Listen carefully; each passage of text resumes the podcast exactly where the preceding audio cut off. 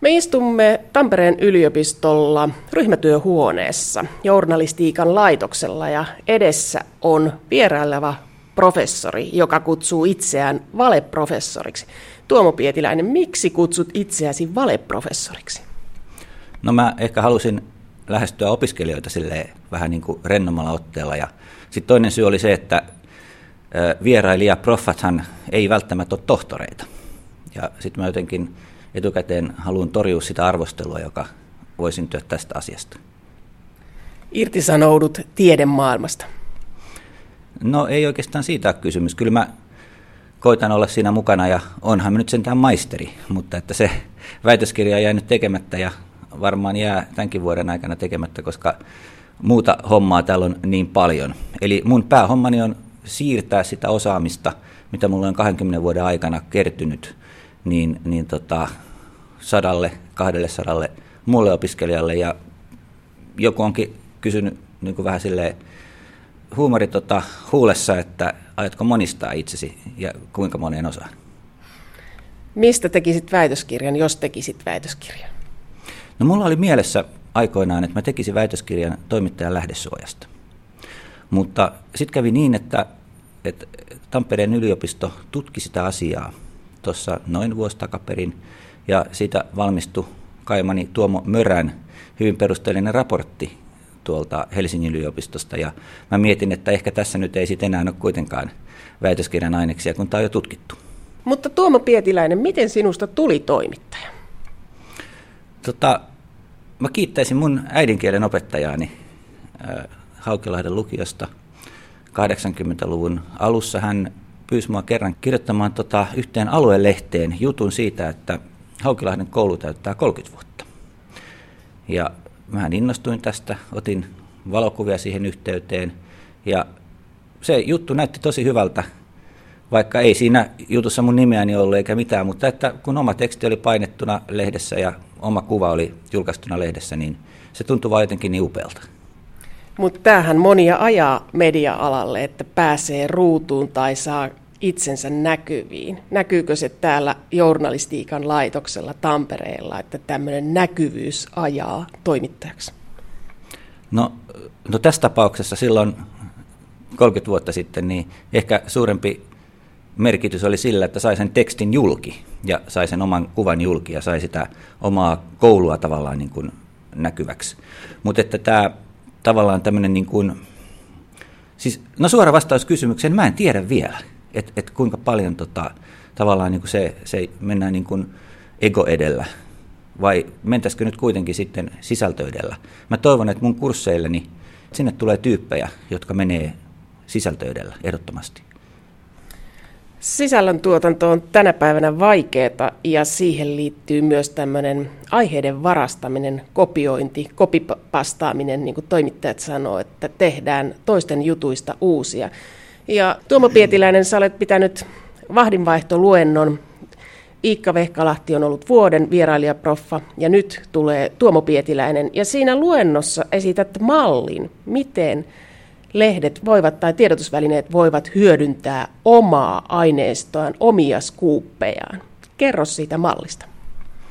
No tämä malli on sellainen, että mä yhtäkkiä tajusin sen, että uutisteollisuus on varmaan ainut tämmöinen liiketoiminnan ala, jossa toisten työn tuloksia voi käyttää hyväkseen korvauksetta oikeastaan ihan kuinka paljon tahansa. Ja tota, tähän tietenkin perustuu sille, että halutaan pitää yhteiskunnallista keskustelua yllä, ja se on, se on, se on hyvä asia. Mutta sitten toisaalta, niin kun nämä pelisäännöt tästä lainaamisesta, siteeraamisesta on luotu joskus aikoinaan, niin silloin ei, ei ollut vielä internetympäristöä. Silloin ei tavallaan niin kuin kohdattu sitä tosiasiaa, että skuuppi, se uutisvoitto, jonka joku on hankkinut, niin se monistetaan parhaimmillaan niin kuin sekunneissa ihan kaikkien muidenkin tiedotusvälineiden käyttöön. Ja tähän hommaan pitäisi saada joku järki, jotta me saadaan, saadaan, saadaan jatkettua tämmöistä niin kuin yhteiskunnallisesti tärkeää tutkivaa journalismia edelleen meidän, meidän tota, tiedotusvälineiden repertuarissa. Erro, miten skuuppi määritellään? Skuuppi on uutisvoitto. Se on semmoinen, semmoinen paljastus, jota muilla tiedotusvälineillä ei ole. Eli tota, ikään kuin voisi ajatella, että joku tiedotusväline on pannut paljon toimittajien aikaa, panoksia siihen, että kaivaa jonkun yhteiskunnallisen epäkohdan esille. Ja tota, sitä on kaivettu parhaimmillaan niin kuin viikkoja, kuukausia, ehkä vuosia. Ja sitten kun tämmöinen skuuppi tiedotusvälineessä, mediassa julkaistaan, niin kaikki muut välineetkin voi korvauksetta lainata sitä ainoastaan vain kertomalla, että esimerkiksi Aamulehti kaksoispiste, Helsingin Sanomat kaksoispiste, Yle kaksoispiste ja siihen perään se uutinen.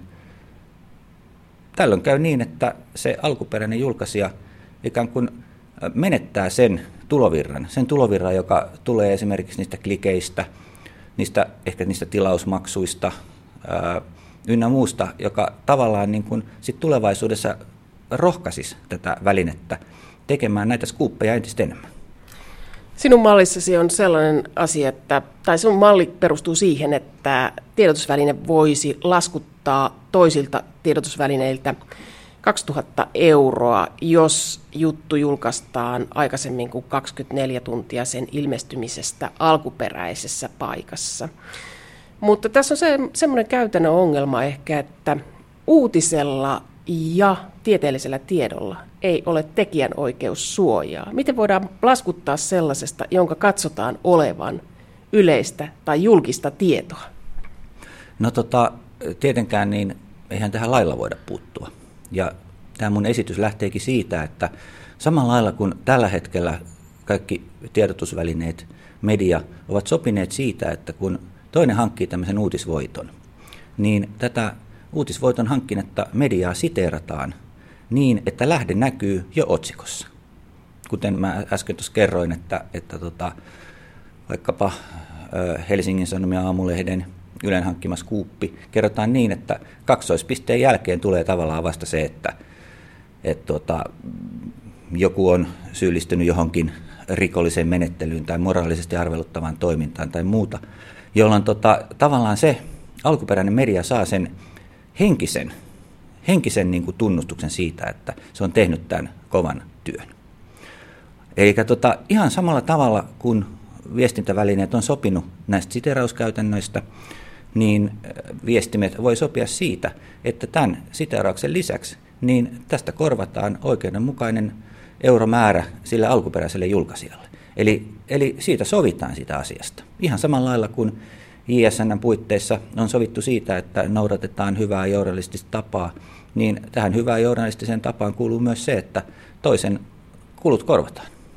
Mutta entäs sitten verovaroin toimiva yleisradio? Sekin voisi ruveta rahastamaan. Vielä tupla rahastus. Se voisi rahastaa toisilta tiedotusvälineiltä Scoopista. No senpä takia, kun sanoit, että tuplarahastus, niin mun mielestä Yle ei voisi tuplarahastaa. Ylehän tulee toimimaan nyt seuraavan vuoden alusta niin verovaroin, verovaroin, joita myös yritykset maksaa, jolloin mun ehdotukseni lähtee siitä, että Yle ei olisi oikeutettu saamaan näitä, näitä niin sanottuja skuuppikorvauksia, vaan Yleisradio ikään kuin tämmöisenä julkisen palvelun tuottajana, niin, niin joutuisi sitten, sitten ikään kuin hyväksymään sen tosiasian, että kun he saa rahaa jo verottamalla, niin sitten tämmöistä skuuppikorvausta ei tule. No pitääkö Yleisradion sitten maksaa skuuppikorvaus niille, joiden aineistoa se käyttää aikaisemmin kuin 24 tuntia? Joo, eli tota, Ylellä olisi tässä tapauksessa kyllä sitten velvollisuus maksaa tämä skuuppikorvaus ihan niin kuin kaikilla muillakin. Tuomo Pietiläinen, olet töissä Helsingin Sanomissa ja olet tehnyt paljon juttuja, jotka on palkittu, huomattu ja sinua myös vähän pelätään, mutta tästä tulee sellainen kuva, että paljonko työnantajasi on mukana tässä ideassa, koska kaikkihan tietää sen, että Helsingin Sanomat ja Yleisradio ei aina toimi samoilla linjoilla siinä, että, että käydään keskustelua siitä, miten julkista palvelua rahoitetaan ja mitkä on julkisen palvelun rajat, niin onko tässä työnantajasi sormet pelissä, kun olet kehittänyt tämän idean? Ei millään tavalla, että tota, mä en ole kertonut tästä mun ideastani mun työnantajalle, enkä kenellekään muullekaan työnantajalle etukäteen, vaan nyt eilen tosiaan, kun tämän esitykseni julkistin, niin se tuli toivottavasti heillekin uutisena. Odotatko päällikköpaikkaa? Öö, mä oon joskus kokeillut päälliköhommia ja musta tuntuu, että mun osaamiseni on kyllä paremmassa käytössä silloin, kun mä itse pääsen kaivamaan uutisia ja tekemään ihan sitä, sitä tota operatiivista työtä. Että en tähtäile päällikköpaikkoihin, koska siellä tarvitaan erityisesti tämmöisiä hyviä ihmisjohtajia. Ja mun mielestä välttämättä niin kuin hyvät uutisten kaivajat ei ole niitä parhaita tyyppejä, jotka sitten, sitten osaa isoja henkilöjoukkoja johtaa. Henkilöjohtaminen ja skuupin tekeminen on kaksi eri asiaa. Mutta miten näkyykö tämä skuuppi sitten sinun mallissasi toimittajan kukkarossa? No tätäkin mä mietin aika pitkään ja, ja, ja tuota, siinä oikeastaan se mun pitkä kokemus siinä, että näitä skuuppeja on jonkin verran tullut tehtyä ja sitten on tullut tapeltua näiden kohteiden kanssa hyvinkin usein. Niin aluksi mä tietysti mietin, että okei, että olisi oikeudenmukaista, että, että sitten vaikka siitä 2000 euron skuuppikorvauksesta aina automaattisesti tulisi tämän tekijän kukkaroon joku tietty summa. Mä mietin, että okei, se olisi oikeudenmukaista.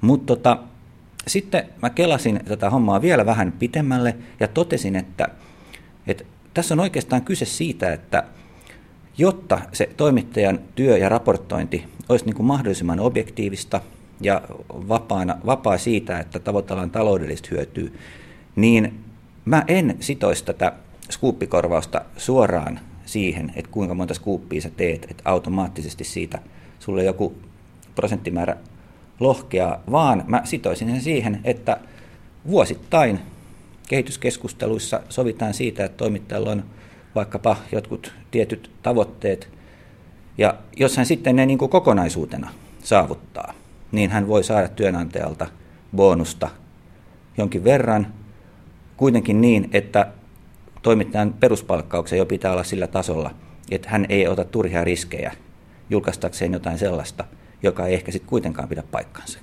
Eli, eli tässä on vähän sama, sama idea kuin siinä, että, että finanssivalvonta haluaa pitää huolta siitä, että näiden pankkien työntekijöiden ja pankkiriliikkeiden työntekijöiden palkkaus ei liikaa riipu siitä, että minkälaista tulosta he tekevät, koska silloin kärsii, kärsii tavallaan se työn laatu ja objektiivisuus. Tuomo Pietiläinen, olet tehnyt paljon sellaisia juttuja, joissa on tarvittu vuotajia ja ihmisiä, jotka on kertonut, mitä todella tapahtuu, ja lähdesuoja mahdollistaa heidän käyttämisensä informantteina. Mutta entä sitten, saako vuotaja siitä jotain? Vai maksetaanko ylipäätään vuotajille? Missään tapauksessa niin, niin tiedosta ei makseta. Siinä on monta syytä. Ensinnäkin se, että tiedon laatu rupeaa kärsimään sen takia, että, että ihmiset alkaisi sitten kehittelemään jotakin asioita vaan sen takia, että, että saisivat rahaa johonkin tilapäiseen tarpeeseensa. Sitten se on, mun mielestä se on moraalisesti väärin, ei, ei, ei rahalla pidä ostaa tietoja. Ei me, ei me olla mikään semmoinen tiedustelupalvelu, joka käyttää kaikki keinot hyväkseen saadakseen informaatiota. Eli tota, ei, ei, ei tietenkään loppujen lopuksi se, että minkä takia ihmiset haluaa sitten kertoa erilaisista asioista toimittajalle, niin lähtee ihan siitä epäkohdan korjaamisen halusta. Siitä, että heillä on ollut niin kuin siinä yrityksessä tai yhteisössä tai missä vaan he ovat töissä, niin, niin semmoinen tunne, että tämä on nyt ainoa väylä, miten tämä epäkohta saadaan korjattua. He on ehkä yrittänyt sisäisesti lähettää tietoa, raporttia jonnekin sisäiseen tarkastukseen tai omille esimiehilleen tai, tai tota, yrityksen hallituksille tai mihin vaan. Ja ei vaan, ei, ei vaan ole mitään tapahtunut. Ja silloin tämmöinen niin kuin perusrehellinen suomalainen, niin se haluaa kuitenkin jollain lailla sitten, sitten tavallaan niin kuin lopettaa sen moraalisesti tai jopa niin kuin laillisesti arveluttavan toiminnan, ja silloin hän vinkkaa jollekin medialle. Olet ilmeisesti niitä toimittajia, jotka saavat paljon vinkkejä. Joo, kyllä mä tuossa esimerkiksi viime keväänä niin, niin sain kymmeniä nimettömiä kirjeitä. Ja tässä sanoisin näin, että, että jos lähettää nimettömän kirjeen, joka vaikuttaa asialliselta, että siellä on faktat paikallaan ja, ja se on järkevää tekstiä, niin se luultavasti pitää paikkansa, koska nimetöntä kirjettä on mahdoton jäljittää sen sijaan niin kuin sähköpostina tai, tai, tai tekstareina tai puhelinsoittoina, niin, niin silloinhan voi tulla mitä vaan. Ja silloin tavallaan ne henkilöt, jotka siitä asiasta vinkkaa, niin ei taju sitä, että okei, että se voidaan niin kuin jäljittää. Mutta nimetön kirje, se luultavasti on aina jonkun tämmöisen todella niin kuin ammattilaisen lähettämä, koska hän haluaa silloin myös niin kuin katkaista kaikki, kaikki niin kuin yhteydet itseensä, että hän ei voi jäljittää. Kuinka monta juttua syntyi näistä nimettömistä lähteistä? No viime keväänä liittyen just näihin eläkeyhtiöiden ö, lähipiirin kauppoihin, niin tota, kyllä mä varmaan ainakin viisi juttua tein sillä perusteella, että, että tota, niistä vinkattiin mulle nimettömällä kirjeellä. Ja tämä kaikkihan käynnistyi tästä Finnairin ja Ilmarisen asuntokaupoista, eli kun Ilmarinen oli ostanut 1,8 miljoonalla eläkemarkalla valtionyhtiön, eli Finnairin toimitusjohtajan Mika Vehviläisen asunnon. Tämä tuli tämmöisenä nimettömänä kirjeenä mulle, ja sen jälkeen näitä erilaisia vinkkejä eri eläkeyhtiöiden lähipiirin kaupoista rupesi niin kuin suorastaan vyörymään mulle. Ja, ja, ja tota, mitä enemmän niitä tekijä julkaisi, niin luultavasti sitä enemmän sitten yleisö, ne, jotka asioista tietää, niin, niin innostui ja huomasi, että ei hitto, että, että tosiaan tässä hänenkin lähipiirissään on tapahtunut jotain kummallista, että kyllä tästä kannattaa vinkata. Tuliko ne vinkit äh, läheltä vai kaukaa? Oliko ne sellaisia ihmisiä, jotka oli joutunut vääryyksien kohteeksi vai oliko vinkkaajat mahdollisesti sisäpiiriläisiä? No tota, mä huomasin, että tässä tapauksessa niin, niin siis sekä että. Eli oli henkilöitä, jotka olivat ehkä menettäneet sitten jonkun hyvän lomakiinteistötontin jossain tarjouskilpailussa. Tai itse asiassa niin, niin kun mitään tarjouskilpailua ei oltu järjestettykään, niin sitten ne henkilöt, jotka olivat ehkä olleet halukkaita ostamaan sen saman mökkitontin, joka menikin sitten eläkeyhtiön johtajille, niin totta kai he olivat niin raivostuneita siitä, että tota, mitään avointa tarjouskilpailua ei järjestetty ja halusivat sitten tuoda niin kuin esille sen, että nyt ehkä, ehkä eläkeraha on käytetty tässä väärin. Ja, ja, ja, ja tota, mä, mä luulen, että tässä oli niin kuin ihan semmoinen kytevä halu tavallaan niin kuin tuoda esille se ja, ja, ja, ja tota, kaivaa niin kuin esille se, että olisiko nyt mahdollista, että nämä on esimerkiksi niin tota, myyty, myyty alihintaan. Tuomo Pietiläinen, mitä on tapahtunut virkamiehille? Jotkut tutkivat toimittajat väittävät, että virkamiehet laulavat nykyään vähemmän kuin vuosia sitten. Onko sinulla sama kokemus? No, tota, no tähän voi tietenkin olla hyviä, hyviä, hyviä syitä, että virkamiehet, virkamiehet vinkkaa entistä vähemmän, jospa vaikka avoimuus tuolla virkapuolella olisi lisääntynyt, niin ettei semmoisen ole tarvettakaan ja että, että tavallaan ne epäkohdat ja väärinkäytökset enemmän sitten liittyisikin nyt sitten, sitten yrityselämään tai sitten tämmöisiin niin kuin puoli, puoliyrityksiin, kuten just eläkeyhtiöt. Eli tota, mulle ehkä nyt sillä lailla virkamiehet ei koskaan erityisen paljon ole, ole tota vinkanneet. Et mä en ole huomannut kyllä mitään muutosta tässä, mutta jos näin on tapahtunut, niin, niin, niin voi olla että sitten, että tällä virkapuolella niin, niin ollaan entistä avoimempia. Joukkoistamisella eli joukkotutkimisella tarkoitetaan sitä, että tiedotusväline laittaa aineiston nettiin. Yleisön tutkittavaksi saattaa tulla kymmeniä tuhansia kuitteja. Tätä on harrastanut Helsingin Sanomat ja tätä tulee myös tekemään Yleisradion kuningaskuluttaja ja MOT-ohjelma. Mutta onko joukkoistaminen tutkivan journalismin ulkoistamista? No tota, joukkoistaminenhan tarkoittaa sitä, että otetaan niin kuin katsojien tai lukijoiden tai kuulijoiden omatkin aivot käyttöön. Se on, se on tavallaan niin kuin, mä vertaisin sitä siihen, että, että useat tietokoneita kytketään yhteen jonkun ison, ison tota ongelman laskemiseksi tai jonkun matemaattisen ongelman ratkaisemiseksi. Et se, se, on, se on mun mielestä oikeastaan se on niin kuin laadun parantamista. Se on, se on sitä, että, että tota, pystytään käymään läpi joku valtaisa joukko dokumentteja tai pystytään pystytään tota, ottamaan asiantuntemus anonyymisti käyttöön niin, että tota, suurempi joukko, joka tietää asioista, niin, niin, niin käy tavallaan niitä juttuja läpi ja se lopputulos on parempi. Eli mä sanoisin, että se ei ehkä ole ulkoistamista, ulkoistamista niin kuin siinä mielessä, että jos joukkoistamista ei olisi, niin niitä juttuja ei tehtäisi oikeastaan niin kuin millään konstilla.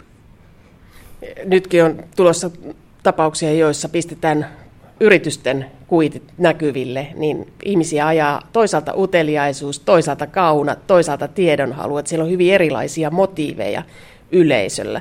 Mutta Tuomo Pietiläinen, oletko käsitellyt tällaista aineistoa, joka on joukkoistettu? Että näkyykö siellä yleisön motiivi? Joo, mä tota, tein tuossa vuoden vaihteessa niin aika isohko jutun siitä, että mitenkä pankkiirien omat kaupat ovat tapahtuneet, eli miten, miten pankkiriliikkeissä niin, niin tota, nämä äh, pankkiirit ovat tehneet myös niin kuin omaan salkkuunsa kauppaa. Miten he ovat noudattaneet ikään kuin sen alan eettisiä ohjeita, ja että, että tota, löytyisikö sieltä jotain muuta semmoista kummallista, mitä, mitä, mitä yleisön pitäisi tietää. Ja tota, todellakin niin, niin meidän omassa selvityksessä me käytiin yhden, my, myös muun muassa yhden TET-harjoittelijan avulla niin, niin tota, läpi nämä, nämä kaikki tota, 10 000 kaupat ja huomattiin, että eettisiä ohjeita ei noudateta. Siellä tehdään niin sanottua lyhytkauppaa. Sitten me ajettiin tämä koko materiaali nettiin ja tota, siellä sitten, sieltä sitten yksi asiantuntija huomasi tämmöisen omituisen jutun, että OP Pohjolan näillä joillakin pankkireilla oli kaikilla vähän saman niminen holdingyhtiö hän niin kuin kysyi, että, että voisiko, voisiko tässä olla kysymys jostain kummallisesta kannustamisesta. Ja näinpä olikin, että sitten kävi ilmi, että tämän OP Pohjolan tiettyjen pankkiirien palkitseminen perustukin osingoille. Eli tämmöisessä osuustoiminnallisessa yhtiössä olikin sitten osakeyhtiö, joka maksoi näille, näille pankkireille ihan miljoona bonuksia vuosien aikana ja, ja, ja tuota, näin saatiin muun muassa verotusta alennettua. Ja tämä, tämä kannustaminen sitten lopetettiin pääjohtaja Reijo Karisen päätöksellä todella nopeasti. Ja tässä oli mun mielestä esimerkki siitä, että joukkoistaminen tuotti semmoisen havainnon, jota me ei niin kuin välttämättä itse oltaisi huomattu. Eli saatiin sellaista, sellaista asiantuntemusta, sellaisia aivoja käyttöön, mihin vain yksinkertaisesti niin kuin, niin kuin toimituksissa ei ole resursseja tai sitten ei vain ole sitä osaamista. Mitä tapahtuu yksityisyyden suojalle, kun aineistoja pistetään nettiin? No tämähän on tämä Wikileaks-ongelma. Eli tota, vastuullinen tiedotusväline tietenkin poistaa sieltä kaiken sellaisen, joka voisi niin kuin vahingoittaa ihmistä fyysisesti tai, tai henkisesti. Tai sitten, että siellä on jotain henkilötunnuksia tai osoitteita tai muuta sellaista tietoa, joka sitten ei ole ollenkaan sen asian kannalta niin kuin välttämätöntä niin jos isojen medioiden kautta tai vastuullisten medioiden kautta tätä joukkoistamista harrastaa, niin, niin ei silloin yksityisyys ole millään tavalla uhattuna. Tuomo Pietiläinen, olet toimittaja, josta sanotaan, että kun soitat virastoon, niin joissakin virastoissa sanotaan, että kun Tuomo Pietiläinen soittaa, niin sitten ei puhuta mitään. Pitääkö tämä paikkansa? No mä oon kuullut tämän jutun aika monelta taholta, ja tota, mä pelkään, että se pitää paikkansa. Ja, ja, ja tota, siihen ei kuitenkaan ole mitään syytä, koska, koska tuota, kyllä mä uskoisin, että sen viraston tai sen yrityksen intressit sit pitkällä tähtäimellä on kuitenkin varmaan ihan samat kuin, kuin tota, vastuullisen journalismin. Kävin läpi juttuja, joita sinusta on kirjoitettu ja kommentteja, ja siellä on myöskin tällaisia, siellä on hyvin ihailevia, mutta sitten siellä on, että kaunajournalisti. No, ei mulla oikeastaan mitään semmoista kaunaa ketään kohtaan. Tai jos jotain kaunaa on, niin ehkä sitten sitä kohtaan, että, että jossain ihmisiä on kohdeltu epäreilusti tai, tai sitten jonkun tulot, bonukset tai, tai, tai tota, palkkaaminen perustuukin sille, että joltain toiselta, joka sen ansaitsisi, niin viedäänkin se oikeutettu raha veksi. Eli tota, ei mua kyllä tällainen, tällainen niin kuin kaunaisuus aja millään tavalla, tavalla eteenpäin, vaan enemmänkin semmoinen uteliaisuus ja sitten halu selvittää asioita. Joudutko pelkäämään työssäsi? Mä en ole tähän mennessä joutunut pelkäämään mun työssäni kertaakaan. Eli kyllä niin kuin suomalaiset toimittajat on sillä lailla niin kuin aika lailla pullamössä toimittajia verrattuna vaikkapa Venäjän toimittajiin, että, että tota, me saadaan tehdä tätä meidän työtä rauhassa. Ja sitten oikeastaan meillä ei ole mitään semmoisia tekosyitä sille, että työn laatu jotenkin sitten, sitten olisi huonompi sen takia, että, että tota, joku meitä uhkaisi. Meillä ei ole mitään, meillä ei ole mitään tekosyitä, että jälki on huonompaa kuin, kuin, kuin tuota, sen pitäisi olla. Metsästät laittomuuksia, mutta käytätkö itse laillisia keinoja, kun haet tietoa? Kestääkö kaikki päivänvalo?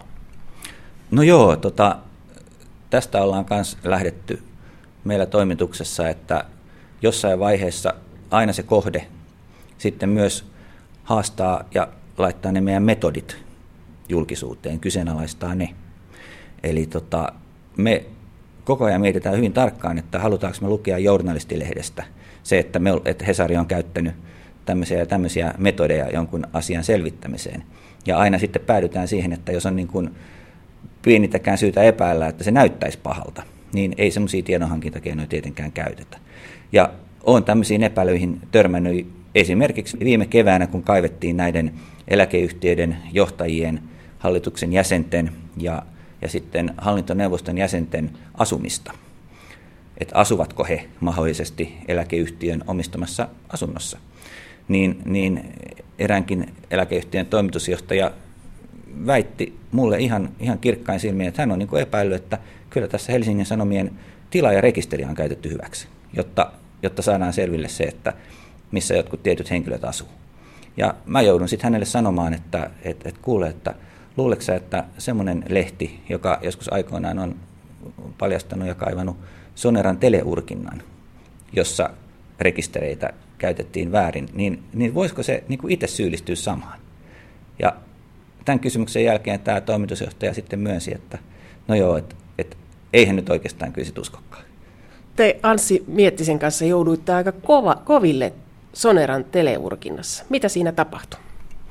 No Soneran teleurkinnassa oli ihan alkajaiseksi kyse siitä, että me saatiin vinkkiä, hyvin omituista vinkkiä siitä, että tuota, meidän, meidän toimituksen puhelimia tai muuta viestintää niin kuin seurattaisiin.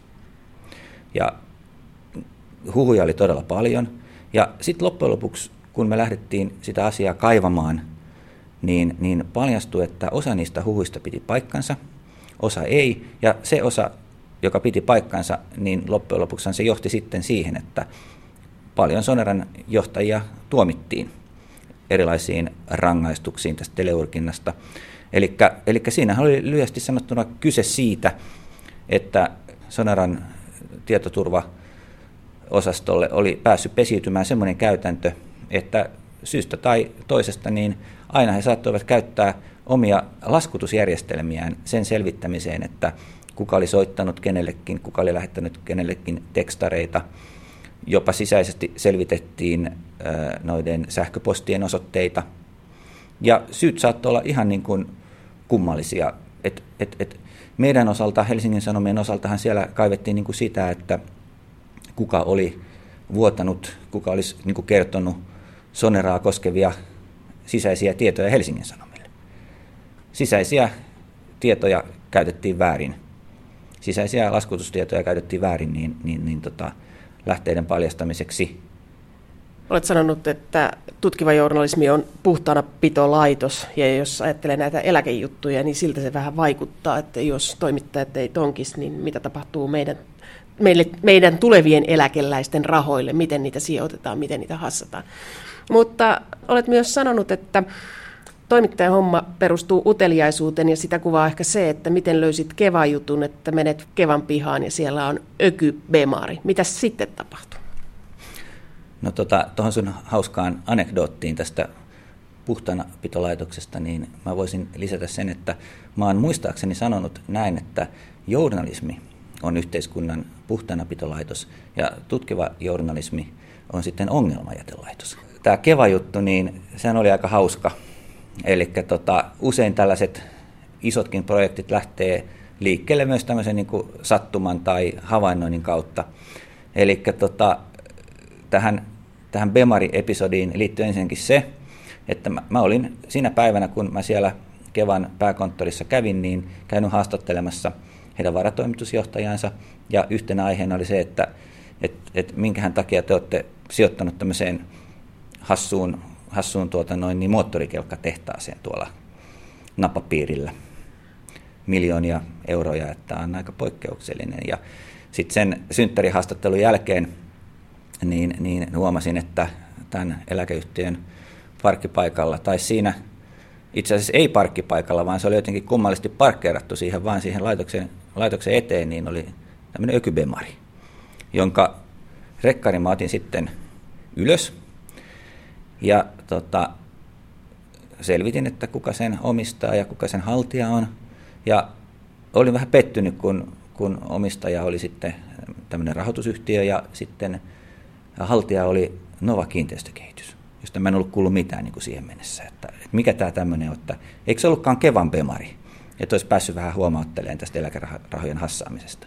Kuinka ollakaan, niin sitten joidenkin kuukausien kulttua kävi ilmi, että tällä Nova Kiinteistökehityksellä, joka siis omisti tämän Bemarin, sitten tällä moottorikelkkatehtaalla ja sitten Kevalla olikin tämmöinen pyhä kolmiyhteys tässä asiassa, joka nyt sitten viime keväänä johti joihinkin vankeusrangaistuksiin jopa tuolla, tuolla tota Rovaniemellä ja sitten Nova Kiinteistökehityksen sisällä. Eli tota, kysymyshän oli siitä, että just siihen samaan aikaan, kun mä olin tekemässä tätä varatoimitusjohtajan haastattelua, niin luultavasti Arto Merisalo oli Kevan toimitusjohtajan kanssa tekemässä näitä koplauksia, joista nämä tuomiot sitten tuli. Eli tota, aivan tämmöisiä kummallisia sattumuksia, mutta jälleen niin todiste siitä, että, että tota, todellisuus on kyllä tarua ihmeellisempää joskus. Olet myös ruotinut sitä, että miten toimittajien kytköksiä pitäisi julkistaa. Tuomo Pietiläinen, Matti Apunen on sanonut, että toimittajien poliittiset kytkökset pitäisi tuoda esiin. Oletko samaa mieltä? No, sanotaan näin, että jos toimittaja seuraa päätyökseen jotain tiettyä aluetta, niin kyllä varmasti ainakin hänen taloudelliset kytköksensä on hyvä julkistaa sen takia, että voidaan tällaisissa tapauksissa epäillään hänen raportointinsa puolueettomuutta niin kuin tarkistaa, että onko hän vetänyt niin sanotusti kotiin päin. Eli tällaisissa taloudellisissa kytköksissä mä en kyllä näe mitään syytä sille, että, että ei julkistettaisi. No, mutta sitten tavallaan sen jälkeen niin, niin voidaan ajatella, että toimittajallakin on tietty oikeus jonkin yksityisyyteen. Jos sitten hänen poliittiset kantansa julkistetaan, niin pitäisikö hänen kaikki muut mieltymyksensä tai ominaisuutensa julkistaa, vaikka seksuaalinen suuntautuminen tai, tai tota, se, että minkälaisia elokuvia hän nyt yleensä seuraa ja tykkää, ja vaikuttaako se hänen tietyn tyyppisten elokuvien niin kuin objektiiviseen arvosteluun, minkälainen musiikkimaku toimittajalla on. Eli tota, tullaan niin kuin just sille rajalle, että et, et, et tietyt tämmöiset niin henkiset, fyysiset mieltymykset ei mun mielestä kyllä ole sellaisia, että niitä pitäisi julkistaa, mutta erilaisten taloudellisten kytkösten julkistamiselle mä en näe mitään estettä. Miten toimittajat yleensä suhtautuu siihen, että taloudelliset kytkökset pitäisi kertoa? No mä luulen, että entistä myönteisemmin. Ja tota, voisi niinku ajatella, että, että, että niinku lehdet vois luvalla jopa perustaa sellaisia rekistereitä, tai media voisi perustaa sellaisia rekistereitä, joista sitten toimittajien taloudellisia kytköksiä voitaisiin käydä katsomassa. Voitaisiin ottaa mallia ihan hyvin vaikka näistä eduskunnan omista järjestelmistä, miten siellä kansanedustajien ja ministerien kytkyt, kytkyt tuodaan julkisuuteen. Onnistuuko se? No kyllähän se onnistuisi, jos tahto on. Et tota, taloustoimittajillahan oli hetken aikaa tämmöinen vapaaehtoinen rekisteri, jossa, jossa taloustoimittajien taloudelliset sidokset, eli osakeomistukset saattoi käydä, käydä tarkistamassa. Mutta sitten se lopetettiin sen takia, että vaan aika pieni osa taloustoimittajista halusi lähteä mukaan tähän juttuun. Ja tuota, sen takia niin katsottiin, että, että se ei välttämättä sitten siihen hintaan, mitä siitä julkisuudesta maksettiin arvopaperikeskukselle, niin se ei ollut tarkoituksenmukaista. Tuomo Pietiläinen, toimiiko toimittajien itsesääntely? Toimivatko toimittajat moraalisesti korkealla tasolla? Kyllä tota, mun mielestä viime aikoina niin, niin on jouduttu skarppaamaan esimerkiksi senkin takia, että on tullut tämmöinen käsite kuin viides valtiomahti. Eli sosiaalinen media, joka sitten vahtii neljättä valtiomahtia, eli, eli tota mediaa.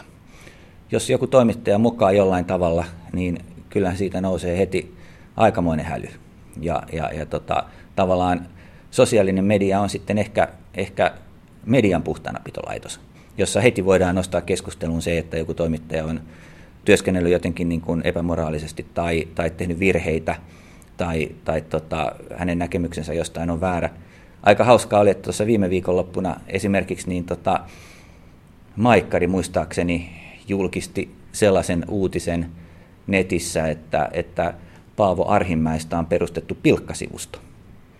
Ja ei siinä kyllä montaa tuntia mennyt, että sosiaalisessa mediassa kerrottiin Maikkarille, että nyt pilkka osui omaan nilkkaan, että oikeasti tässä irvittiinkin julkisuudelle ja, ja medialle, joka koko ajan vaan pitää silmällä sitä, että missä Paavo Arhimäki oikein luuraa. Eli, eli, eli tota, tämähän oli vain tämmöinen niin hauska, hauska sattumus, mutta mä voisin kuvitella, että, että tota, jos kysymys olisi ollut jostain niin kuin vakavammasta moraalisesta rikkeestä, niin kyllä semmoinenkin Twitterissä ja Facebookissa alkaisi aika nopeasti leviämään ja, ja, ja semmoinen korjattaisiin. Maikkarihan lähti itse sitten somepalautteen jälkeen niin tota, muuttaa sitä uutista oikeaan muotoon ja, ja, ja tota, siinä oli oikeastaan semmoinen mini-esimerkki siitä, että miten, miten tämä viides valtiomahti nyt tällä hetkellä toimii. Kyllä, kyllä niin kuin mun mielestä toimittajien itsesääntely, jota, jota siis niin kuin JSNn kautta hyvän lehtimiestavan avulla, avulla niin kuin edistetään, niin kyllähän se aika hyvin, hyvin on toiminut. Et, et ei meillä toimittajat kyllä sillä lailla jäänyt kiinni mistään isommista virheistä tai rikkeistä verrattuna nyt vaikka, vaikka tuota Iso-Britanniaan, jossa vastaavaa, vastaavaa käytäntöä ei ollut, jossa sitten ajauduttiin loppujen lopuksi siihen, että jopa puhelinvastaajia kuunneltiin ja, ja, ja tuota, sekaannuttiin tavallaan näihin niin kuin uutisten kohteiden elämään semmoisilla tavoilla, jotka ilmeisesti on täysin rikollisia. Et tämmöistähän ei Suomessa tiettävästi ole tapahtunut. Ei tiettävästi. Niin, ja ei toivottavasti. Eikä mulla niin kuin mitään tietoa siitä, että, että mitään rikollista olisi tehty ja todella toivon. Ja mun varmaan yksi tehtäväkin täällä Tampereen yliopiston journalistiikan vierailijaprofessorina on niin kuin se, että, että otetaan todellakin niin kuin meidän tutkivien journalistin alkujen päähän se, että, että ei tehdä mitään sellaista, mistä ei itse haluta lukea lehdessä. Keskitytkö opettajana tutkivaan journalismiin? Joo, mä aion vetää tämmöisen työpajan sekä syksyllä että keväällä, jossa, jossa tota, tehdään ihan kädet savessa töitä, harjoitellaan tutkivan journalismin tiedonhankintaa, tiedon käsittelyä ja sitten meillä on projekti, joka on tarkoitus, tarkoitus julkistaa viimeistään vuoden päästä, joka on tehty tutkivan journalismin keinoin. Ja sitten tämän lisäksi minulla on tämmöisiä avoimia luentosarjoja, jolle ihan kuka vaan voi osallistua. Mutta miten voi tutkivaa journalismia opettaa? Tietysti keinoja voi opettaa, mutta eikö tutkiva journalismi ole aika pitkälle tämmöinen myöskin asenne- ja asennoitumiskysymys toimittamiseen? Joo, tutkiva journalismi on mun määritelmän mukaan niin ensisijassa se on asenne. Se on tämmöinen intohimo, se on, se on semmoinen halu kaivaa esiin uusia asioita. Ja sen lisäksi tutkiva journalismi on metodi. Ja näitä metodeja voi käyttää sitten myös ihan päivittäisessä työssä tehostamaan, syventämään sitä päivittäistä raportointia. Eli, eli, eli tota, ei tutkivassa journalismissa kyse oikeastaan mistään, mistään tota, myyttisistä jutuista, vaan, vaan todella niin kuin halusi tehdä kovaa työtä ja sitten käyttää kaikkia hyviä metodeja sen saavuttamiseksi, että ne, ne tota, salatut asiat saadaan esiin. Tuomo Pietiläinen, eikö kannattaisi kouluttaa toimittajia vaikka kirjanpitäjistä, lääkäreistä, eri ammattien ihmisistä, jotka ovat innostuneita kaivamaan tietoa? Eikö se hyödyttäisi journalismia tällä hetkellä kaikista eniten? No tota, näinhän on, onkin, että tota, toimittajia on monenlaisella pohjakoulutuksella tällä hetkellä medioissa. Mä satun tietämään, että esimerkiksi meidän taloustoimituksen johdossa on ollut yksi kulttuuriantropologi, siellä on ollut yksi varatuomari, muuten, joka taitaa olla Ylen uutispäätoimittaja tällä hetkellä. Ja tavallaan tätä kautta mä oon niin nähnyt sen, että, että tota, se laaja alaisuus, joka sitten, sitten näiden, näiden niin kuin muiden tutkintojen, tutkintojen kautta tulee tänne, niin, niin, niin, niin se on todella niin kuin tehnyt hyvää. Eli missään tapauksessa ei pidä niin kuin lähteä siitä, että toimittajina voisi työskennellä vaan jollakin journalistiikan laitoksella valmistuneet. Tuomo Pietiläinen, millainen on juttu, jota arvostat? Kerro viime ajalta joku toisten tekemä juttu, joka sinun mielestäsi on loistava juttu. Tutkivassa journalismissa on yleensä niin kuin se vika, että, että tota sen kaivamisen ja kirjoittamisen jälkeen toimittaja on niin puhki, että hän ei jaksa tarjoilla sitä juttua kauhean houkuttelevasti. Et siinä ei ole tarinaa eikä sillä lailla semmoisia koukuttavia elementtejä, jotka niin kuin auttaisi jaksamaan eteenpäin. Mutta tuossa viime viikonlopun kuukausiliitteessä oli Jouni K. Kemppaisen kirjoitus siitä, että miten veridopingia on harjoitettu, käytetty Suomessa kymmeniä vuosia ennen, ennen, ennen kuin tuota, nämä asiat paljastuivat. Ja siinähän oli lähdetty sitten mun mielestä hienon kerronnan keinoin liikkeelle siitä, että mitä eri puolilla Suomea erilaisissa tota, hiihtokeskuksissa on tapahtunut.